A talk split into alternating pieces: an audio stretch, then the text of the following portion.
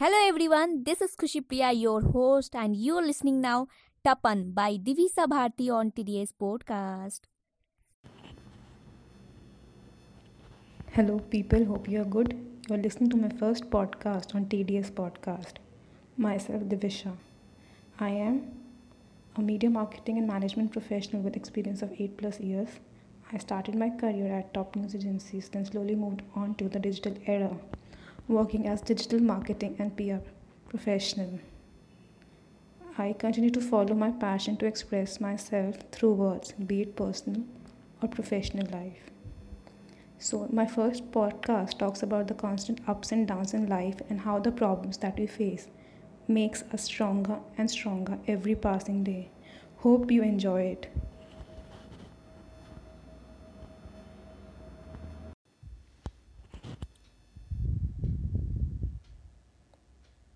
तपन।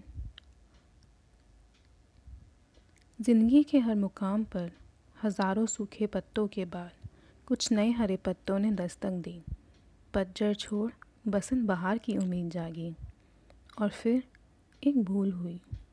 कहने को तो उम्मीद पर दुनिया कायम है, मगर ये उम्मीद ही है जो हर दुख की वजह भी है, जाड़ा अभी बाकी है। सूरज की किरणों से हर रोज़ नई सुबह होती है हर सुबह हवा का रुख एक सा हो, ये भी तो मुमकिन नहीं है। रात के अंधेरे में सब छिप जाता है। दिन के उजाले में सब मुखौटा ओढ़ लेता है। ये किरणें भी तो शाम तलक तपकर भी अगले दिन आती हैं। कोयला भी तपकर ही हीरा बनता है। लोहा भी गर्म होकर ही आकार धारण करता है। हर दस्तक, हर आहट के साथ खुशी की उम्मीद होती है। एक हरे झंडे के दिखते ही खुशी अपना रुख मोड़ लेती है।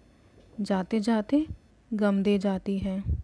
मगर जानते हो, सुख दुख, गम और खुशी भी अग्नि परीक्षा है।